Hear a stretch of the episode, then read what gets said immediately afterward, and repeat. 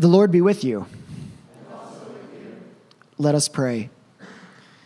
Spirit, wind, breath, fill our lungs and lives with your energizing presence. Refresh our stale minds and stir our slowly beating hearts, that we may humbly and courageously be your life giving presence in the world. Amen. The reading today is from John chapter 14, verses 8 through 17 and 25 through 27. Philip said to him, Lord, show us God, and we will be satisfied.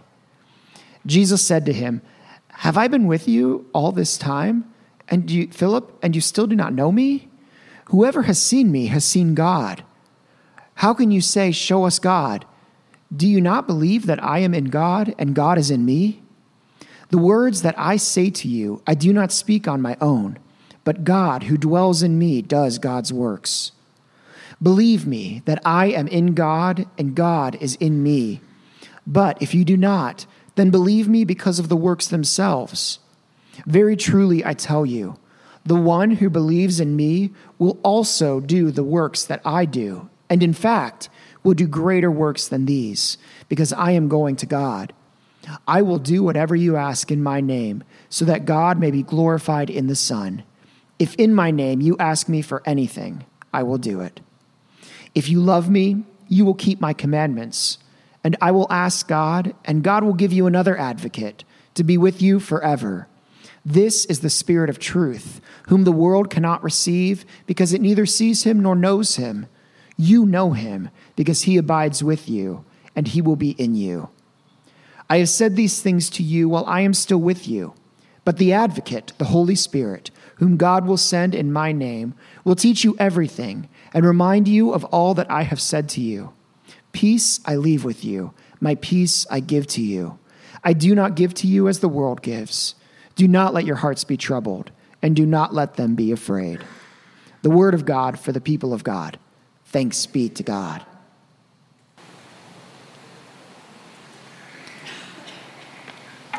Would you pray with me? May the words of my mouth and the meditations of our hearts be pleasing and acceptable in your sight, O God, our rock and our redeemer. Amen. So, of the three arguably most important days of the church calendar, Christmas, where we celebrate God entering the world in the person of Jesus, Easter, where we celebrate the defeat of death and evil by divine love and Pentecost, where we celebrate the arrival of the Holy Spirit. Pentecost doesn't get nearly as much press as the other two. I think it needs a better marketing campaign. But in any case, I hope you've heard the story of Pentecost before. The followers of Jesus were gathered in Jerusalem, awaiting the coming of the Spirit. Suddenly, there were tongues of flame and different languages being spoken and prophecies. And there was a general amazement at the not actually drunk disciples and the general shenanigans of the day. But perhaps most importantly, there was a protective shell that shattered open, giving birth to a fledgling church comprised of people filled with passion and power to carry on the work that Jesus had started. Now, while everyone loves a good party, and Pride is next weekend after all. This year, I'm less interested in the story of Pentecost itself than I am in the deeper promises that the coming of the Holy Spirit at Pentecost offers us. For some of that, I want to take a step back to Jesus' promise that the Holy Spirit would come, which is today's passage. This passage comes from the farewell speech Jesus gives in the Gospel of John.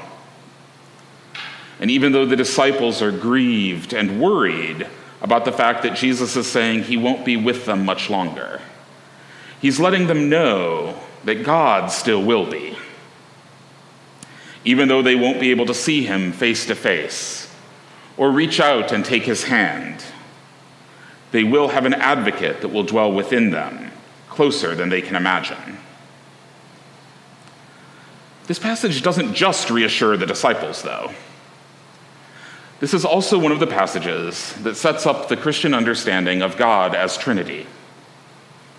Now, while you won't find the Trinity explicitly referenced anywhere in Scripture, the idea that God the Parent, Jesus, and the Holy Spirit are unique persons, but also a unity we call God, is alluded to in various places within the New Testament. Here, Jesus says, Do you not believe that I am in God and that God is in me? While this is hardly conclusive on its own, it is one of the passages we reference back to when considering the unity of Jesus and the Father. Now, if you're cringing or rolling your eyes, don't worry. We're not going to get into a highly technical or academic discussion of the Trinity this morning, though we can do that if you'd really like to. I understand that many people find the whole thing needlessly complicated and possibly even a little bit irrelevant. But I do want to tell you that I think the Trinity is one of the most beautiful revelations to come out of Christianity. And that if we take it seriously, it has profound implications for what it means for us as human beings that are made in the image of God. For today, though, I want to focus on what I think is the most important implication of the Trinity, which is that God, in the very core essence of who God is, is a community of three persons whose love for each other is so deep and profound that they are also a single unified being. When I was in seminary, I discovered that the Eastern Orthodox Christians have a word for this. It's perichoresis. And I can tell you, nerd that I am, that I'm not sure anything I learned in seminary impacted me more deeply than that single word. Literally, it means to dance around. And when applied to God, it means that the heart of the Trinity is an eternal dance of love and joy a wild celebration of ecstasy that can only come from the most profound love. It means that when we say God is love, it's more than just a platitude.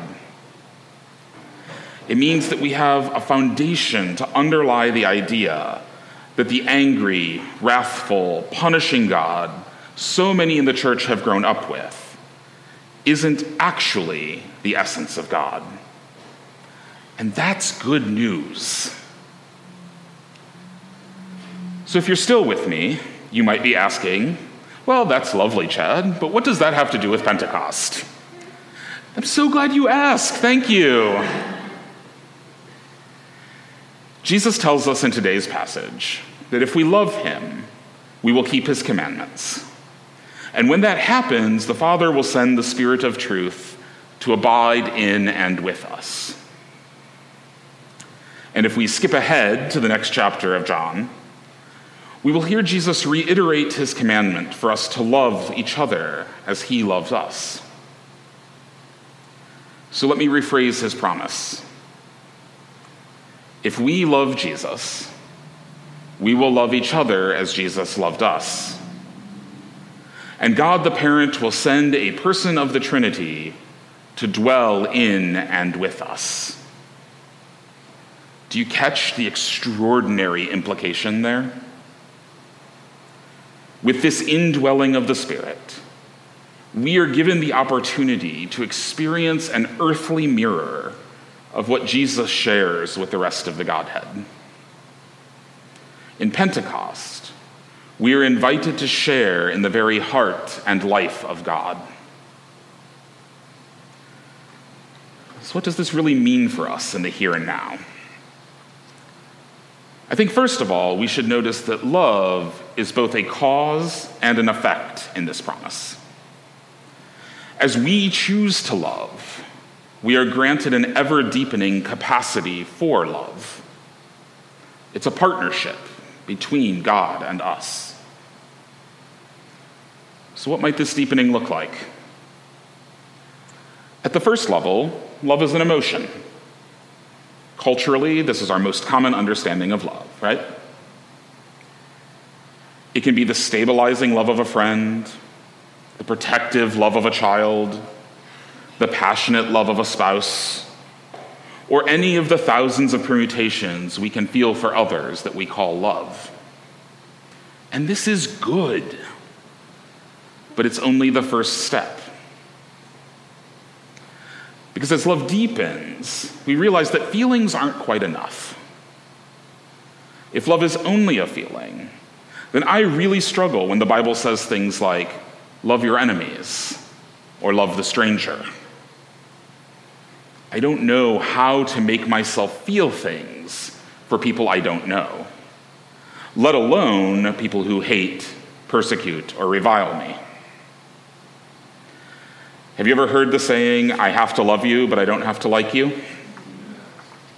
It's a little sassy and snarky, but it contains a grain of truth. As love deepens, we discover that it's an action verb. It's about doing good to others. It's about doing the thing that might let another person experience love, no matter what we feel. Hopefully, this is no surprise to you. This is the level at which we spend most of our time in church talking about love. It's the action of love in the world that we most often care about as followers of Jesus.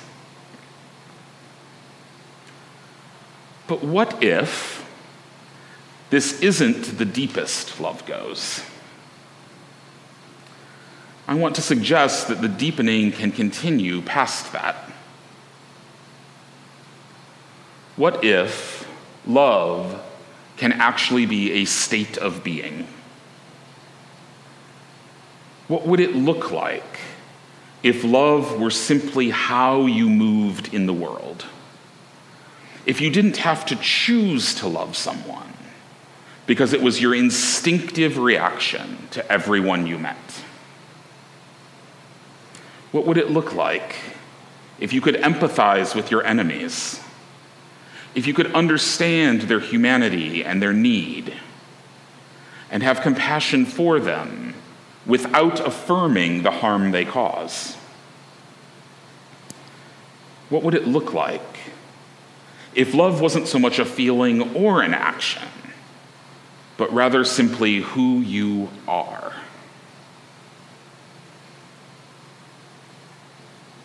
Sound impossible?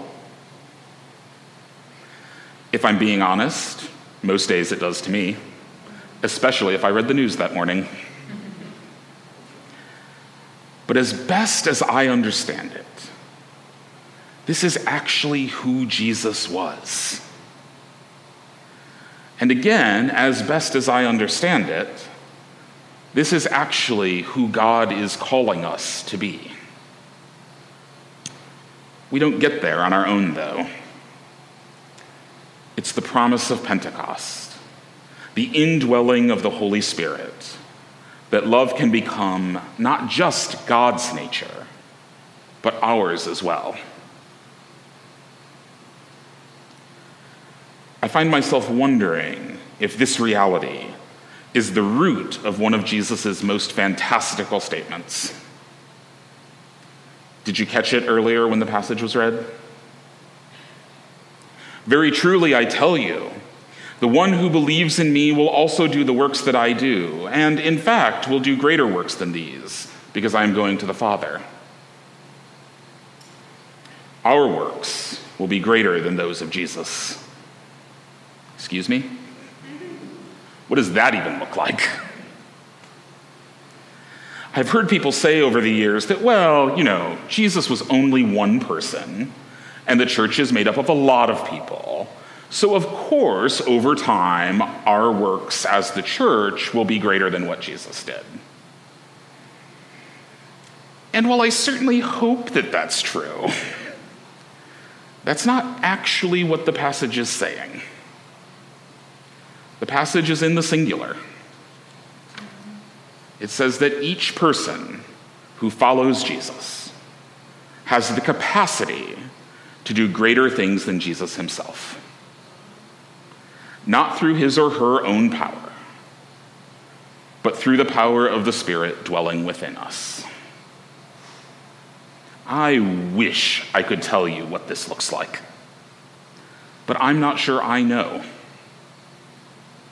I do hope to find out, though. Today we celebrate Pentecost, the coming of the Holy Spirit, the invitation to participate in the life and heart of God, and the call to move as love in the world letting divine ripples flow from us wherever we go. It's a lot. It might feel impossible. It might even feel a little frightening. We might be not be sure we want that kind of power. So let me remind you that this is an invitation an invitation to partner with God. You are not called to do this work alone.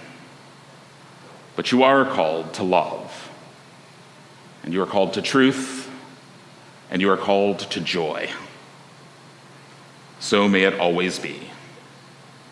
Amen.